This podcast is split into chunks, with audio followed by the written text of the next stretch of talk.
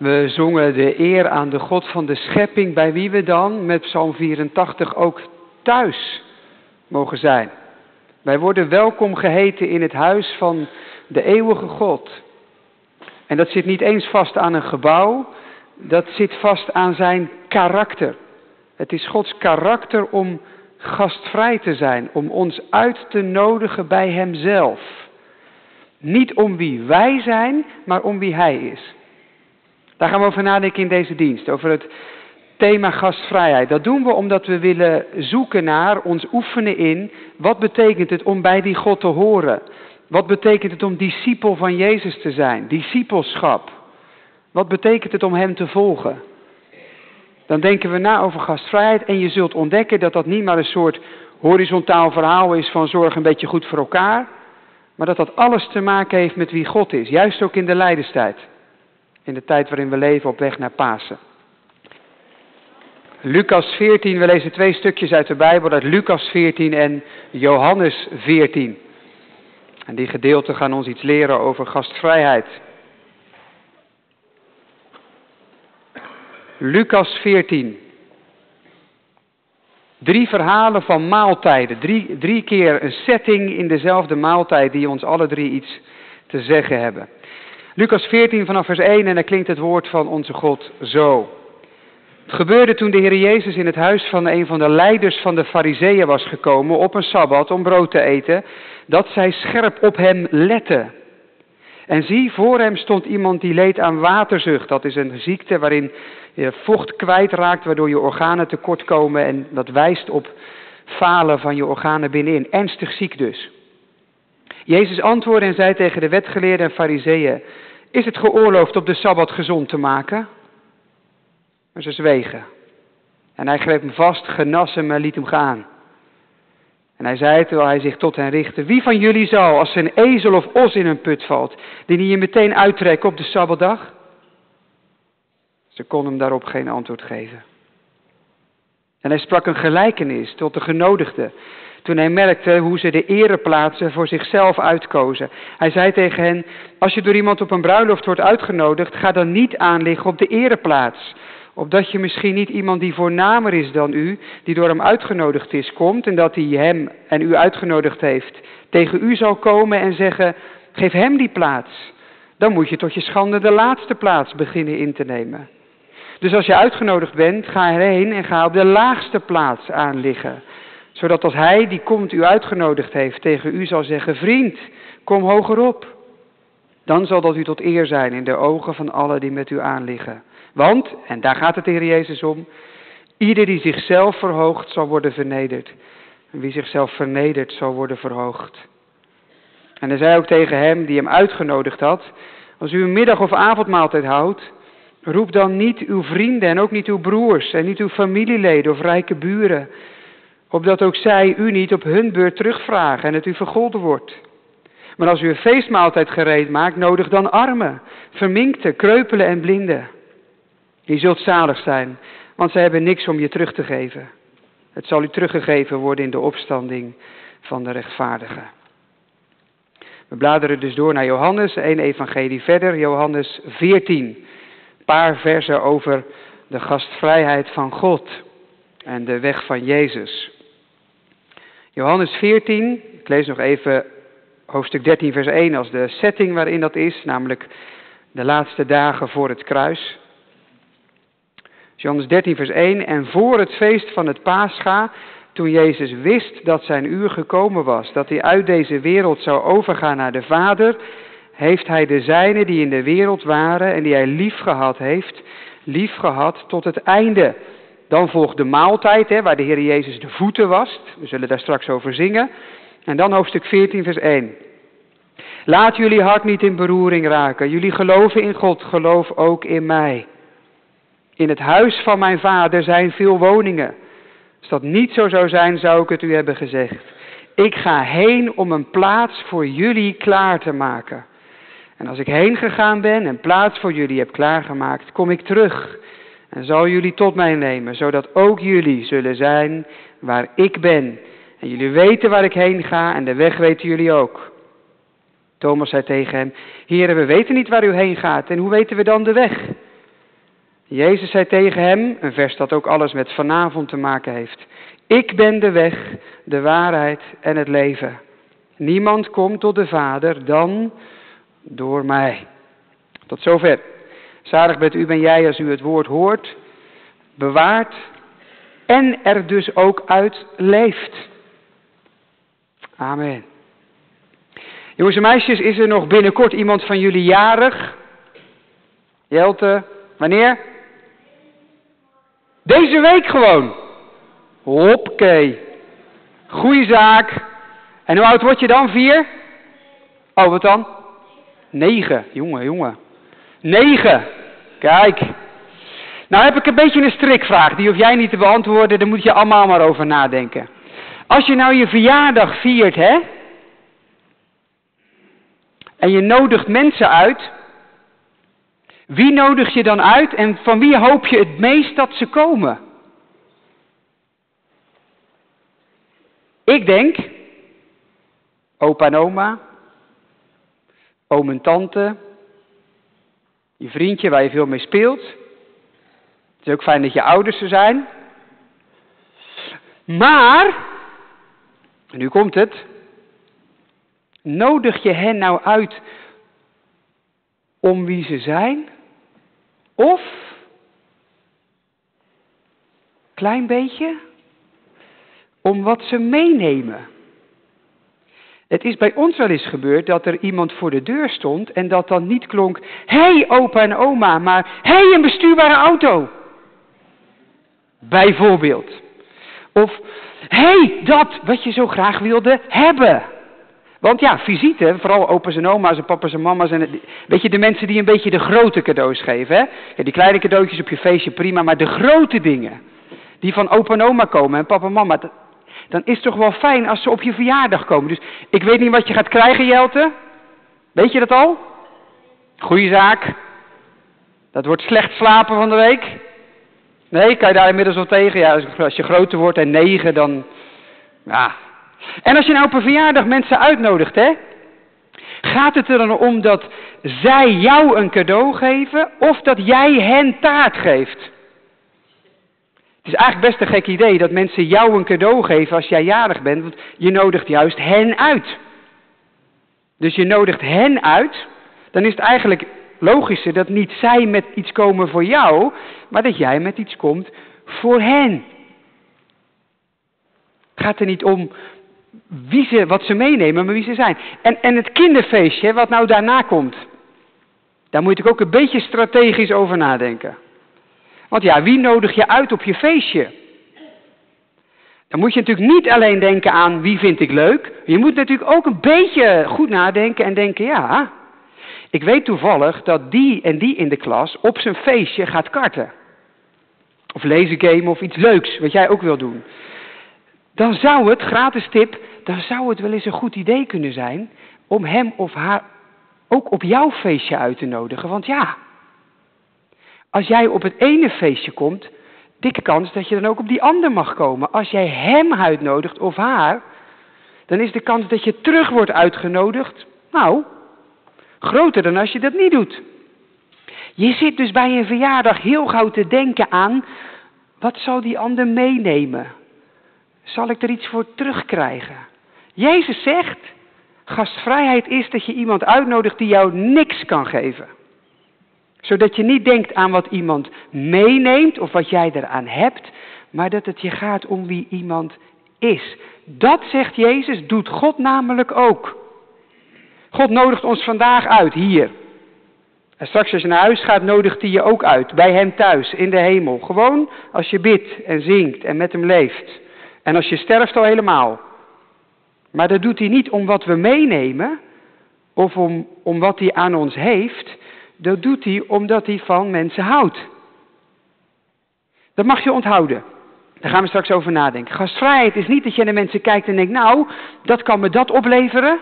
Gastvrijheid is dat je wil delen. Omdat God dat doet. En we willen hier de weg van Jezus gaan. Daar gaan we over nadenken in de preek.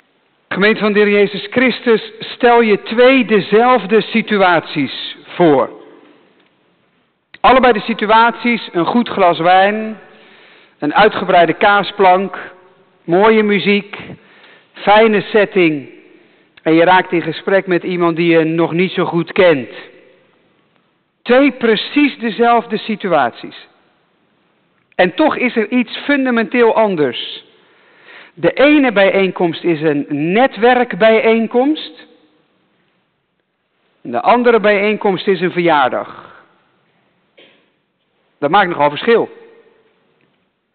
Op een netwerkbijeenkomst ben je echt welkom, er is ontmoeting, maar wel met een bepaalde agenda. Je legt relaties, maar dat doe je voor je werk. Zo'n netwerkbijeenkomst is bedoeld om, om werk binnen te halen, om opties op te halen. Zo kijk je ook een beetje om je heen. Zo kijk je naar jezelf, hoe presenteer ik wat ik kan? En zo kijk je ook naar een ander. Hoe kan die ander mij verder helpen? Het gaat niet om wie je bent, het gaat om wat je komt brengen. Je denkt aan wat het kan opleveren. Die ontmoeting is een middel, geen doel. Verjaardag is precies andersom. Daar ben je alleen vanwege de relatie. Je hoeft er geen werk uit te halen. Er is geen doel, behalve dat je dan een leuke avond hebt. Je brengt een cadeautje mee, maar ook zonder ben je welkom. Want bij een goede verjaardag gaat het niet om wat je komt brengen. Het gaat om wie je bent. Je bent alleen maar bezig met dat moment. Die ontmoeting is geen middel, die is juist het doel. Netwerkbijeenkomst en een verjaardag. Dezelfde setting, compleet andere ontmoeting. Leven met Jezus zit vol met ontmoetingen. Talloze keren lees je over maaltijden, gesprekken, wandelingen.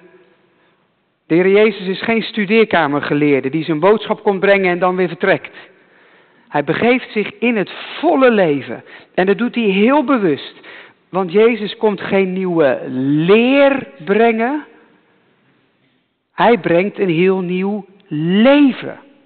Het gewone komt in dienst van het geestelijke te staan. En dan leer je vanmorgen iemand ontmoeten in Jezus' naam.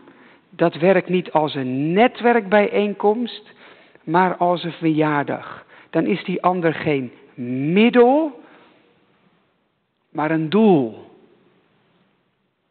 En nu denk je misschien, is dit nou een thema voor op zondag? En dan helemaal in de lijdenstijd. Kunnen we het niet gewoon over Jezus hebben? Nou, dat doen we ook. Het gaat daarin ook helemaal om Jezus. We willen ons namelijk in de kerk oefenen in het leven met wie Jezus is. Dat is het hele idee van deze diensten, van beweegopdrachten. Dat zijn niet maar een soort activiteitjes die we dan bedenken. Die zijn bedoeld als oefening. Een oefening in discipelschap. Oefenen in het leven met Jezus. Dat oefen je zodat het op andere momenten makkelijker gaat. Als je niet in de kerk zit, maar op je werk bent, bij je vrienden, op je sportvereniging, in je gezin. We oefenen het leven zoals Jezus dat ziet. En hij vindt het blijkbaar belangrijk genoeg om drie keer achter elkaar iets te zeggen over gastvrijheid. Waarom? Omdat dat alles te maken heeft met wie Jezus zelf is en wil zijn. Ik hoop dat je door de preek en die link ziet. En het dus ook op jezelf kunt betrekken. We ontmoeten de Heer Jezus bij iemand thuis. Hij is uitgenodigd voor een maaltijd. Maar wij als lezers weten al, dit is niet voor de aardigheid. Ze houden vers 1 Jezus scherp in de gaten. Deze ontmoeting was dus niet bedoeld om relatie te bouwen. Jezus is uitgenodigd om gewogen te worden. Want ze houden wel een tijdje in de gaten en ze vinden Jezus helemaal niks. Want wat hij allemaal zegt en doet, nou, dat is zo anders dan dat zij vinden dat het hoort. En dan durft hij ook nog te zeggen dat hij van God komt. Dat hij God is. Ja, ja. Zou God dan echt zo anders zijn dan zij hem kennen? Dat dachten ze toch niet? Nee, liever dan zichzelf wegen, zouden wij ernaast kunnen zitten, wegen ze een ander. Hij zit fout.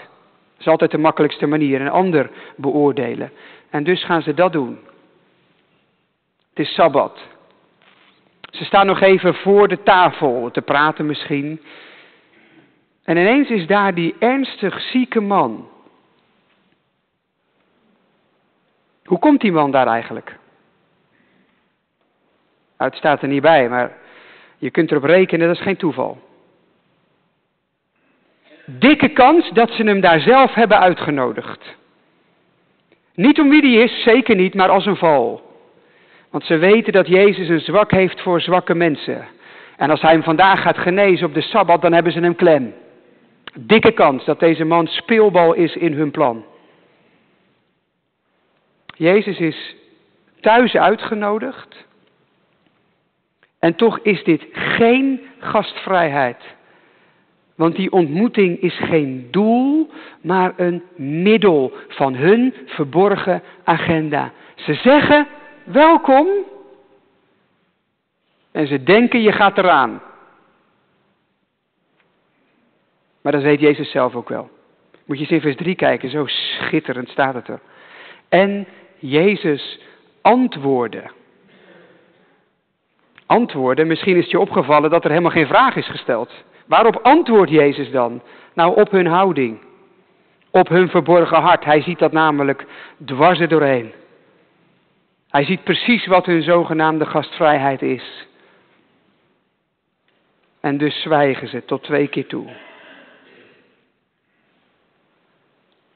Voor gastvrijheid moeten je buitenkant en je binnenkant dus op één lijn liggen. Een verborgen oordeel staat gastvrijheid in de weg. En niet te gauw denken dat dat ons niet treft, hè? Je heet iemand welkom en ondertussen denk je van alles over hem of haar. Terwijl jullie praten, veroordeel je die ander van binnen. Je glimlacht vriendelijk, je knikt ook zelfs. Maar ondertussen. Maar goed dat die ander je gedachten niet kan lezen. Je zegt fijn dat je er bent, welkom. En je denkt, ik hoop niet dat hij al te lang blijft, want ik moet daarna nog. Ik wil liever eten om drie uur en niet. Ze gaan aan tafel bij Jezus. Maar dat ging in die cultuur niet zomaar. Maakte nogal uit waar je zat. Kennen wij ook wel, hè? als je ergens naartoe gaat, een verjaardag of een feestje, dan hoop je dat je bij leuke mensen aan tafel zit. Want stel je voor dat je heel de avond, oh, stel dat je bij die en die terechtkomt. De hele avond uh, naar de haai, had je beter thuis kunnen blijven. Nou, dat is hier nog drie keer zo hard.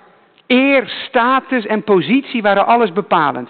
Tafels stonden vaak in een U-opstelling. Dus niet zo'n tafel als bij ons, maar, maar in een U. Met banken eraan, waar per bank dan drie mensen oplagen. En de middelste plek was dan de meest eervolle. En al helemaal de middelste onderin de U. Aan het hoofd, zeg maar. Dat was de belangrijkste plek. Hoe verder je daarbij vandaan lag, hoe minder je meetelde. Hoe minder je opviel. Je kon dus aan de tafelschikking zien om wie deze maaltijd draaide. Wie er in de spotlight komt. Jezus ziet het gebeuren. Iedereen denkt, dat ben ik. Ze gaan allemaal heel dicht bij de onderkant van die U willen ze gaan zitten. Want ze denken, ja, ik hoor op die ereplaats. Ik ben belangrijker dan die ander. Het gaat hier om mij. Ze zetten zichzelf boven die ander en vooral die ander dus onder hen. Ja, die ander mag er best zijn hoor, maar dan wel daar. De hele maaltijd wordt middel voor hun eigen status en eer. Nee, zegt Jezus. Hij legt het allemaal even stil. Nee, het werkt anders. Niet alleen aan tafel, maar in Gods koninkrijk. Want even goed Bijbel lezen. Vers 7 tot 11 is niet maar een soort etiketten. Alsof Jezus je leert, nou, hoe moet je je gedragen als je aan tafel gaat. Kijk eens in vers 7. Het is een gelijkenis, staat er. Geen informatie. Jezus wil ons iets diepers laten zien. Wat hij in vers 11 zegt. Niet jezelf boven die ander zetten, maar jezelf juist ondergeschikt maken. Neem jezelf nou eens niet zo ontzettend serieus. Laat het om die ander gaan. Want wat staat dat gastvrijheid vaak in de weg, toch? Dat je zo ontzettend met jezelf bezig bent. Wat die ander van je vindt. Wat die ander ervan vindt. En of er wel genoeg aandacht zal zijn voor jou zeg je natuurlijk niet hardop, maar het brengt wel vaak spanning in een ontmoeting. Of je nodigt mensen niet eens uit, want je denkt, ja, wat zullen ze van mijn huis vinden? Van mijn manieren, van het eten dat ik ga koken? Nou, laat maar. Zo druk bezig met jezelf en jouw plek. Maar in het koninkrijk van Jezus, sorry dat ik het zeg, maar gaat het helemaal niet om jou? Ben jij helemaal niet zo belangrijk? Gastvrijheid met Jezus ontstaat juist waar je minder met jezelf bezig bent. Er komt meer ruimte voor een ander als je minder vol bent van jezelf. Dat is het punt van vers 11. Jezelf vernederen betekent niet dat je jezelf naar beneden praat, dat je vernederd moet worden. Het is ervoor kiezen om de laatste plaats in te nemen. Dat het allemaal even niet om jou hoeft te draaien. Maar dat er nu even ruimte is voor hem, voor haar, voor zijn of haar manieren. Ook al is dat dan even niet jouw verhaal of even niet jouw vorm. Ook al betekent het dat je dan om drie uur eet in plaats van twee. Maakt niet uit. Het gaat even om die ander. Zo spreekt Jezus de gasten aan. Mag het leven misschien ook af en toe even niet om jou gaan? En kun je je daarin oefenen? Maar dan gaat hij ook nog iets zeggen tegen de gastheer. Want wie nodig je eigenlijk uit? Nou, die gastheer had gewoon gedaan wat in die tijd volkomen normaal was. Maaltijden waren nog veel meer dan bij ons bepalende momenten. Met wie je aan tafel zat, daarmee verbond je je. Maaltijden waren relatieleggers.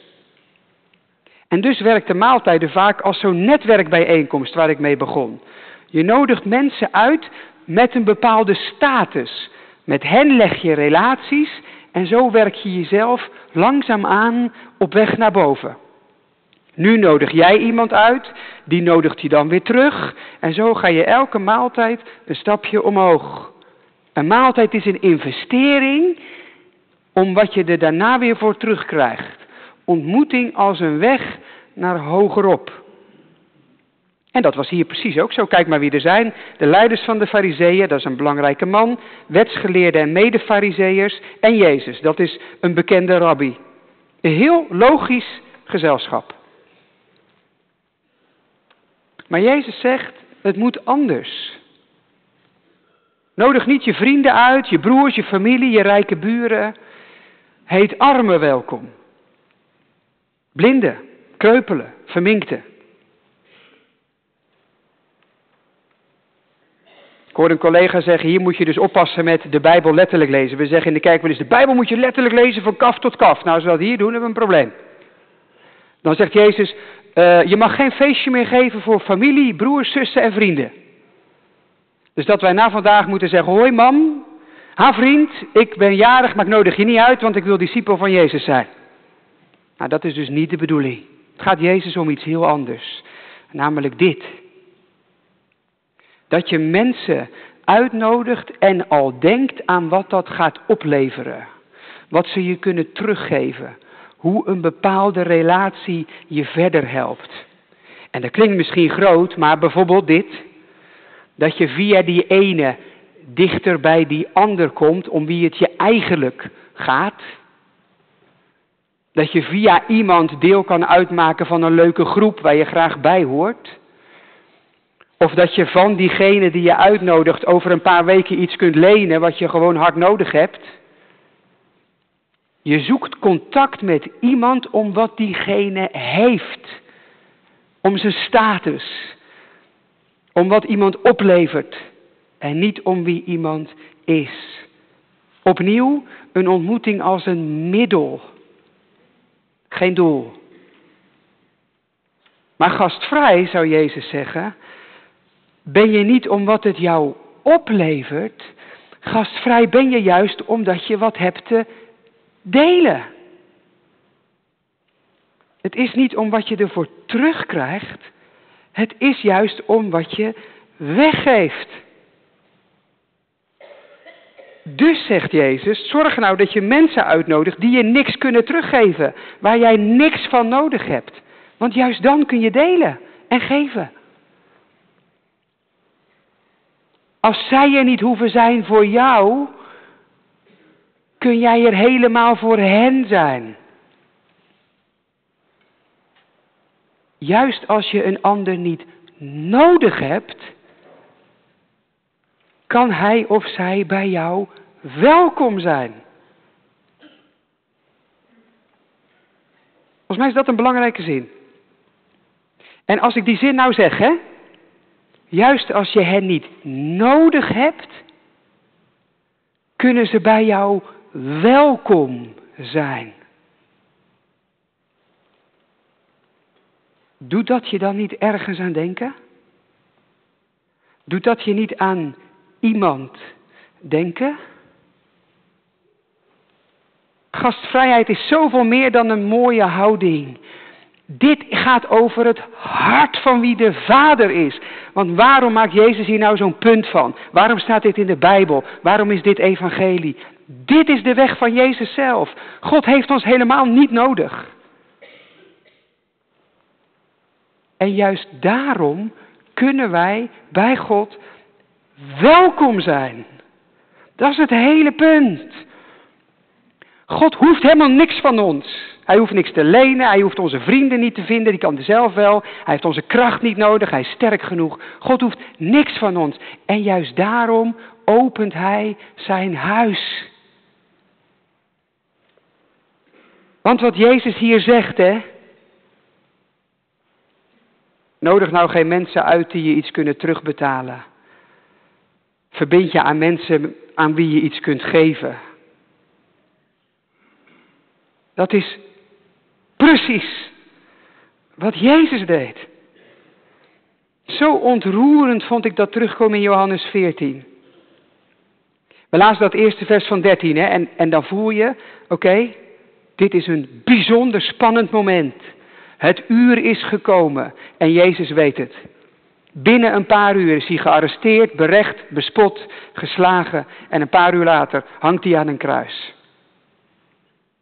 Hij gaat de zonde van de wereld dragen. Het gaat diep donker worden, want zelfs de hemel trekt zich terug. Zijn gastvrije vader, van wie wij zongen, we verlangen naar Gods huis en we mogen er zijn. Die gastvrije vader doet de deur dicht. De deur van de hemel gaat boven Jezus dicht. Zijn vader stil, zijn discipelen weg. Daar hangt hij helemaal alleen. Jezus weet dat dat gaat gebeuren en dat zal de komende uren stukje bij beetje uitrollen. Hoe zouden wij bezig zijn met onszelf op zo'n moment? Heb je dan nog tijd om een ander koffie te serveren? Om te zeggen, joh, kom maar, ik, ik wil even met je zijn. Dan zouden wij toch zeggen, ik heb je nodig, want en ons verhaal vertellen. Zie je wat Jezus doet? Hij is compleet niet met zichzelf bezig. Hij is bezig met hen. Hij wast hen allereerste voeten als ze aan de maaltijd gaan. Opnieuw een maaltijd, net als in Lucas 14. En, en dan zie je daar gastvrijheid in één enkel beeld. De redder van de wereld met een schort om zijn middel en vieze, stinkende voeten in zijn handen. Dat is de redder van de wereld. En die redder zegt tegen zijn discipelen, laat je hart niet in beroering raken. En dan, in het huis van mijn vader zijn veel woningen. Ik ga heen om voor jullie een plek klaar te maken. Ik zet de stoelen klaar. En als alles klaar staat, kom ik terug, neem ik jullie mee en zal ik jullie gastvrij ontvangen in het huis van mijn vader. Nou, als je bij de hemelse vader thuis mag komen, dan, dan moet je toch wel belangrijk zijn. Een bepaalde positie en status hebben. Dan moet je dingen weten en kunnen. Ja, dat dacht je. Zie je de discipelen? Ze hebben geen idee. Waar gaat u dan heen en, en hoe moeten we daar dan komen? Ik ben de weg. zegt Jezus. Ik zal je thuis brengen, bij mijn vader thuis. Ik zet klaar, ik kom je halen. Vertrouw gewoon op mij. Dit is nou Jezus. Dit is Jezus. Die, die, die armen en verminkte en kreupelen en blinden van vers 14, het wemelt ervan om Jezus heen. Raar genoeg, mensen die zich weten te redden, die knappen op Jezus af. En mensen die afhankelijk zijn, die knappen van Jezus op. Want Jezus is gastvrijheid in hoogst eigen persoon. Hij is niet aardig in zijn woorden, welkom, maar oordelend in zijn hart. Hij is niet vol van zichzelf als hij maar de ruimte krijgt. Hij hoeft uit deze ontmoeting niks te halen. Hij komt juist het leven brengen. De Heere kiest zijn gasten niet voor zichzelf, om wie zij zijn, maar om wie Hij is voor hen. Als je meeschrijft zou ik die zin opschrijven. De Heer Jezus kiest zijn gasten niet voor zichzelf, om wie zij zijn, maar om wie Hij is voor hen. Dat vertelt de Leiderstijd ons. Dat leer je als je naar het kruis kijkt. Dat Jezus zelf de prijs voor gastvrijheid betaalt. Wij zien soms al op tegen het klaarzetten van stoelen. Ik zou heel eerlijk zijn, ik ga liever naar een verjaardag dan dat ik er een hou. Je bent heel de avond bezig met koffie schenken en taarten en, en stoelen en zo. En ook nog eh, vriendelijk glimlachen en, en, dat soort dingen. Het is ook hartstikke leuk, zeker. Maar toch, je kent het hè, want je glimlacht allemaal. Wij zien al op tegen het klaarzetten van stoelen. Of van het koken van een maaltijd. Wij aarzelen al als we een klein beetje uit onze eigen comfortzone moeten. Jezus? Jezus gaf voor gastvrijheid zijn leven. Hij zegt, ik ga heen om voor jullie een plek klaar te maken. Ik ga heen. Misschien denkt hij aan de hemelvaart. Maar ik dacht, Misschien denkt hij ook wel aan het kruis, ik ga heen. Hij die zijn leven geeft, zodat hij het ons kan delen. Jezus die sterft en zo de weg naar huis zal zijn. Jezus die opstaat uit de dood, de, de weg naar de Vader baant en de stoelen klaar gaat zetten, de koffie inschenkt, de taart aansnijdt. Zodat er plek genoeg zal zijn, wie er dan ook maar komt. Gastvrijheid is voor Jezus maar niet een woord. Het is maar niet een mooie manier van leven. Het is maar niet een bonus die wij met elkaar zouden moeten leren. Het is het leven zelf. Zo kom je bij de Vader thuis, omdat God gastvrij wil zijn. Niet omdat hij zich verplicht voelt. Niet als een middel om iets terug te ontvangen. Maar enkel en alleen uit liefde en genade. Wil je weten wat gastvrijheid is?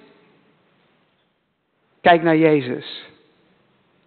En ontmoet in Hem een gastvrije God. Die ook tegen jou zegt vanmorgen. Wie jij ook bent.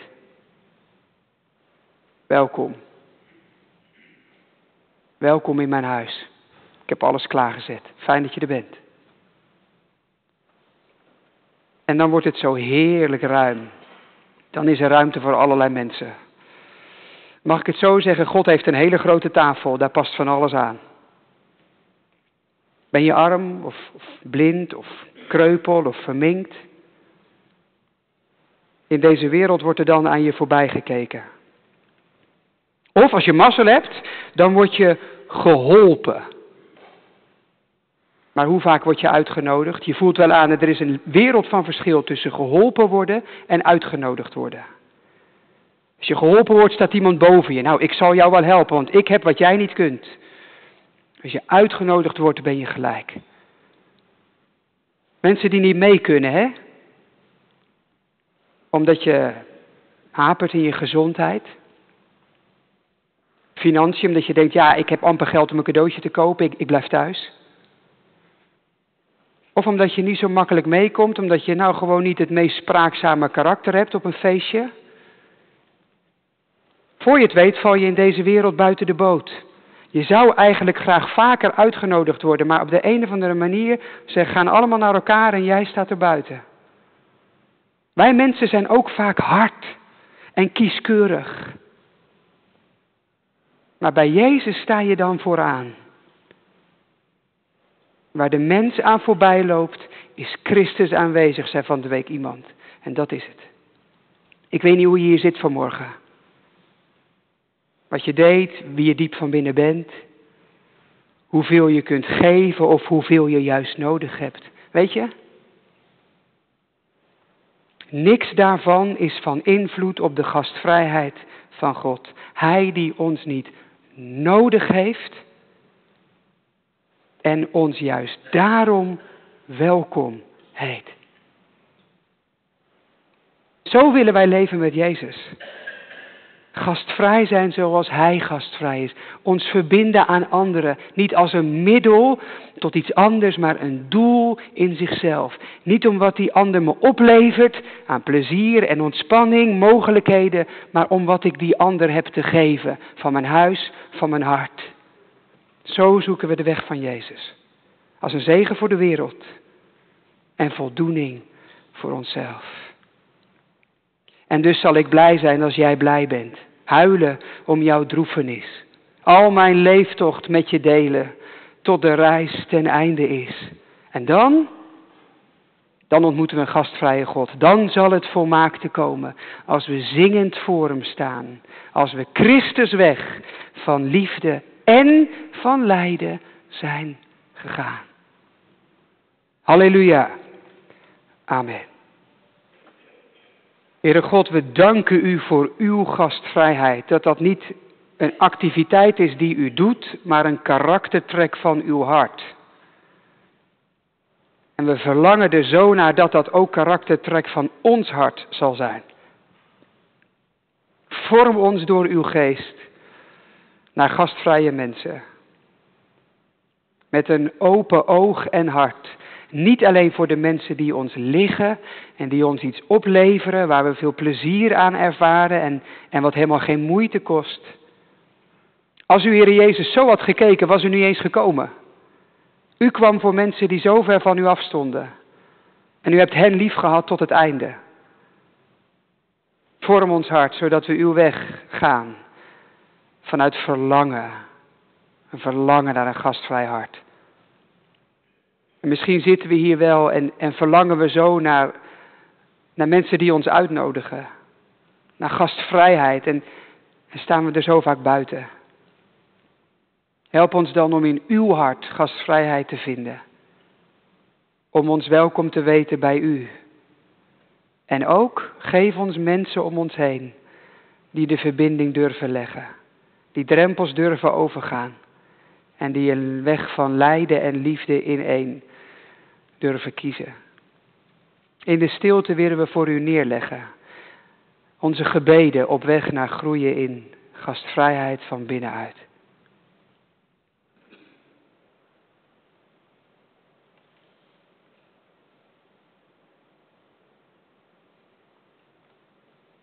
U hebt ons gehoord, Heere God.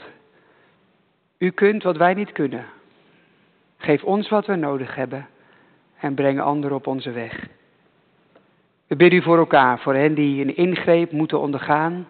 De spanning daarvan, soms ook na maanden van wachten of weken van pijn.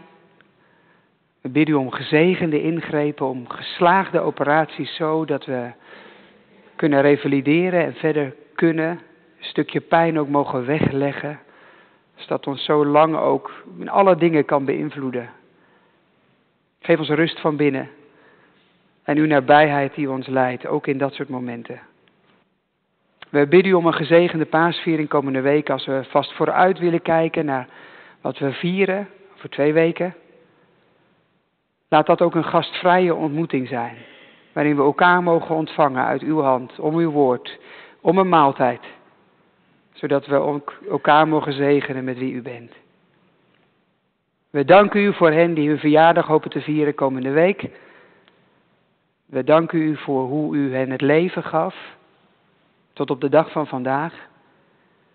Ieder op zijn eigen manier, met eigen omstandigheden. Ga met hem mee ook daarna.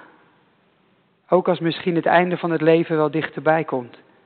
Dat we in u een gastvrije God mogen vinden. Zodat we, als wij moeten sterven, niet naar een einde toe leven, maar wij welkom worden geheten in uw huis. We danken u met hen die jubilea mochten vieren of mogen vieren. De trouw die u gaf, het leven onderling, de liefde, langs pieken en dalen, langs moeite en mooie dingen. Ga met hen mee in wat voor hen ligt, zodat juist wat mensen samen mogen hebben, tot eer van u mag zijn. We bidden u voor deze wereld, waar deuren toch ook zo makkelijk dichtgaan voor elkaar. Wilt u deuren open doen, van binnen en van buiten, zodat we elkaar niet veroordelen, maar ontvangen, ook in een tijd waarin spanningen zijn, politiek, financieel, economisch, als de dossiers uitgebreid zijn. Geef ons gastvrijheid als manier om in al die moeilijke dingen elkaar vast te houden. Vergeef wat niet goed was in deze dienst. Zegen wat van u kwam. Dat vragen we u om Jezus wil alleen. Amen.